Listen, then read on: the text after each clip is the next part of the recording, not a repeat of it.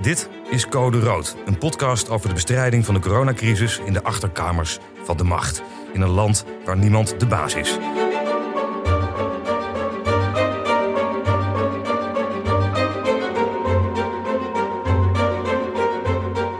Mijn naam is Thijs Broer en samen met Peter K., net als ik politiek redacteur bij de talkshow Op 1 en ook nog bekend van Radio 1, heb ik het boek Code Rood geschreven. Peter, we hebben de afgelopen nou, anderhalf jaar zo'n beetje keihard aan het boek gewerkt, dat nu in de winkel ligt.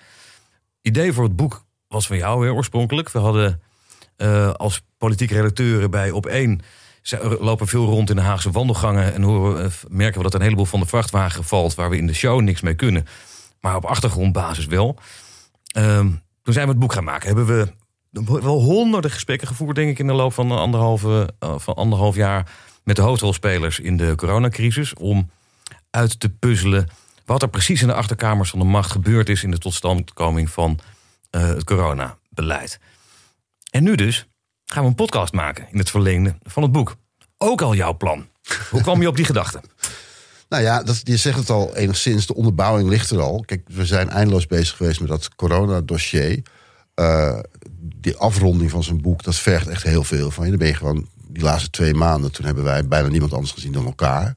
Ja, tot op een gegeven moment kregen we zelfs echtelijke ruzies. We hebben zelfs een keer ruzie gehad. Ja, ja één keer. Kun je nagaan. Na anderhalf jaar vast. Ja, um, maar toch, uh, zonder om die, die kennis te laten verwateren. Het proces ontwikkelt zich nog verder. Dus ook heel fijn om er nog over te kunnen praten. En uh, op een andere manier ermee om te gaan dan we al die tijd gedaan hebben. Um, dus het, is, het proces is niet afgelopen. En onze basiskennis is enorm. En onze contacten zijn enorm. En uh, we kunnen het ook heel goed duiden aan de hand van het boek. En je ziet nou dat precies dezelfde processen zich weer herhalen. Daarom vind ik het, zou ik het zonde vinden om het te laten liggen. En vind ik juist heel goed om ermee door te gaan. Precies. En een van de meest fundamentele patronen denk ik, die we ontdekt hebben bij het voorbereiden en schrijven van het boek is dat Nederland eigenlijk een land is waar niemand de baas is. En misschien moeten we dat nog even uitleggen. In de eerste plaats de gezondheidszorg. Zelfs de secretaris-generaal, de hoogste ambtenaar op het ministerie, zei ook op volksgezondheid is niemand de baas. En zeker de minister niet. Terwijl diezelfde minister wel verantwoordelijk wordt gehouden voor alles wat er misgaat. Ja, en die hoogste ambtenaar zei, ook, zei ook: het is een generaal zonder leger. Precies, ja. Ja, en hij zei eigenlijk: er is een generaal en er is een leger. Ja. En die hebben bijna niks met elkaar te maken. Kan je nagaan wat ja. voor onmogelijke klus het is om in Nederland minister van Volksgezondheid te zijn?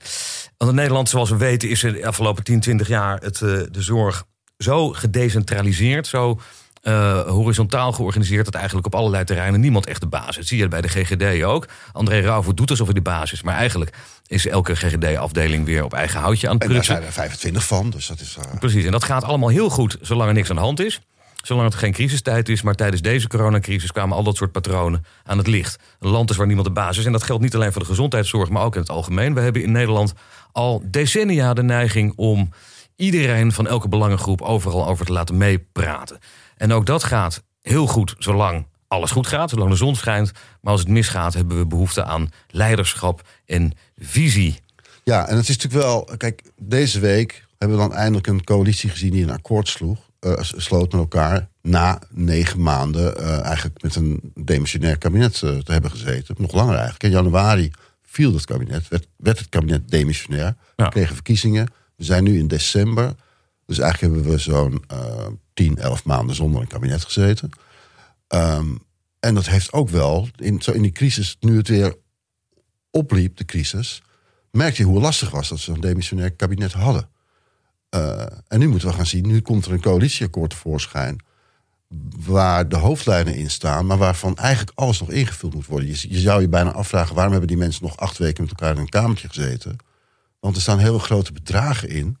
Maar hoe dat precies ingevuld moet worden, is volstrekt onduidelijk. En dan gaan we dan allemaal doen in een nieuwe bestuurscultuur. Waarin ook partijen uit de oppositie gewoon mee mogen denken en hun suggesties mogen doen. En een minister mag meerderheid anders zoeken. Dus ja, we gaan een fascinerende nieuwe tijd in. In een land waar niemand de baas is. Precies. Nou, en wat mij zeer verbaast over dat regeerakkoord... is dat er eigenlijk heel weinig staat over de coronacrisis. De afgelopen weken, maanden wordt al geroepen... eh, het kabinet moet een visie ontwikkelen. De coalitiepartijen moeten een visie ontwikkelen op hoe we. Oh, lange termijnvisie, lees Een lange termijnvisie, Ja. precies. Dat, om, omdat we langzaam achterkomen dat corona niet een voorbijgaand verschijnsel is. Toen wij met het boek begonnen, dachten we nog... ah, in maart is het wel een keertje klaar. Voor de verkiezingen is ons boek wel, ligt het boek wel in de winkel. Nou, niet Mooi dus. geschiedenisboek hebben we dan. Precies, en, de- en deze zomer eh, leek het ook even de goede kant op te gaan. Maar al snel werd gezegd, nou we moeten toch wennen aan de gedachte... dat corona nooit meer uit ons leven zal verdwijnen. En daar moet de hele samenleving en de gezondheidszorg op ingericht worden. Lange termijnvisie. Ehm, ook van dit nieuwe kabinet dat dus een jaar heeft gedaan... of nieuwe, deze nieuwe coalitie die een jaar heeft eh, gedaan... om oh, bij elkaar te komen en, eh, en eh, plannen eh, te bedenken over hoe het verder moet... staat er eigenlijk niet veel meer in dan dat de pandemische paraatheid van Nederland versterkt moet worden. En dat daar 320 miljoen of zo aan wordt besteed. Peanuts. Er, is, er is één dag lockdown, heeft Wopke Hoekstra ons een keer voorgerekend. In een van de vele gesprekken die we ook met hem hebben gevoerd op achtergrondbasis. Ehm, eh, kost al 700 miljoen. Dus een fractie van het bedrag dat we kwijt zouden zijn aan een, aan een lockdown... besteden we nu naar de pandemische paraatheid... zonder dat er één woord wordt gerept over hoe dat dan verder moet. Nou, daar zie je dus weer aan een grote tekortkoming aan... die in het boek ook eh, op allerlei plekken aan het licht komt... is het gebrek aan samenhangende visie eh, van het kabinet... en dus van, ook van deze nieuwe coalitie... op hoe het in godsnaam verder moet met Nederland. Nou, dat soort thema's willen we gaan uitdiepen Precies. En hebben in we het deze niet alleen, podcast. niet alleen over corona. Maar je ziet het veel breder. Ja, code rood geldt op een heleboel terreinen, mensen. Dit was Code Rood, een podcast van Thijs Broer en Peter K.